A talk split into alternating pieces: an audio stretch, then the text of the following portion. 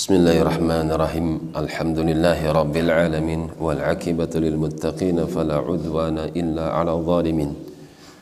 Asyhadu an la ilaha illallah wahdahu la syarika lahu wa asyhadu anna Muhammadan 'abduhu wa rasuluhu wa ba'd. Masih di dalam surat Ghafir, Allah memberitakan tentang mereka orang-orang yang menentang Quran, menentang Rasul, bahwasanya mereka tidaklah diazab kecuali disebabkan karena dosa-dosa yang telah mereka kerjakan. Jika Allah sudah memberikan, menimpakan hukuman atas mereka, maka tentu tidak lagi ada satupun yang sanggup melindungi mereka dari azab tersebut. Uang, kekayaan, kekuatan yang dia miliki tidak akan pernah sanggup memberikan manfaat ketika Allah sudah menimpakan hukuman. Dzalika biannahum kanat ta'tihim rusuluhum. Kenapa Allah timpakan hukuman buat mereka? Yang demikian disebabkan karena sungguh telah datang kepada mereka utusan-utusan Allah untuk mereka. Para nabi, para rasul sudah diutus di tengah-tengah masyarakat mereka bil bayyinat.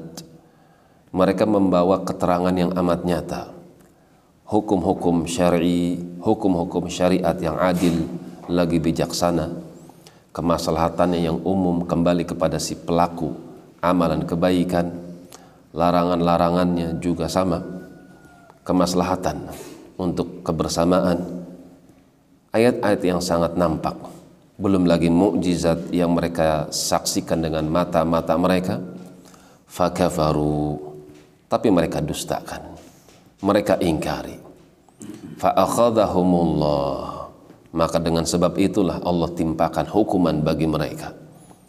Nabi telah diutus, kitab sudah diturunkan, keterangan yang nyata, hujjah sudah ditegakkan, justru mereka menjawabnya dengan penentangan. Fa'akhadhahumullah, maka Allah pun menimpakan petaka hukuman untuk mereka.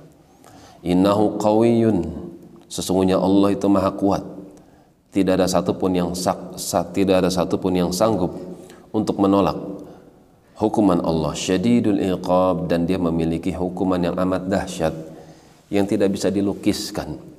Syadid, teramat kuat, al-iqab, hukuman yang ditimpakan, hukuman yang menyakitkan bagi tubuh, demikian pula hati.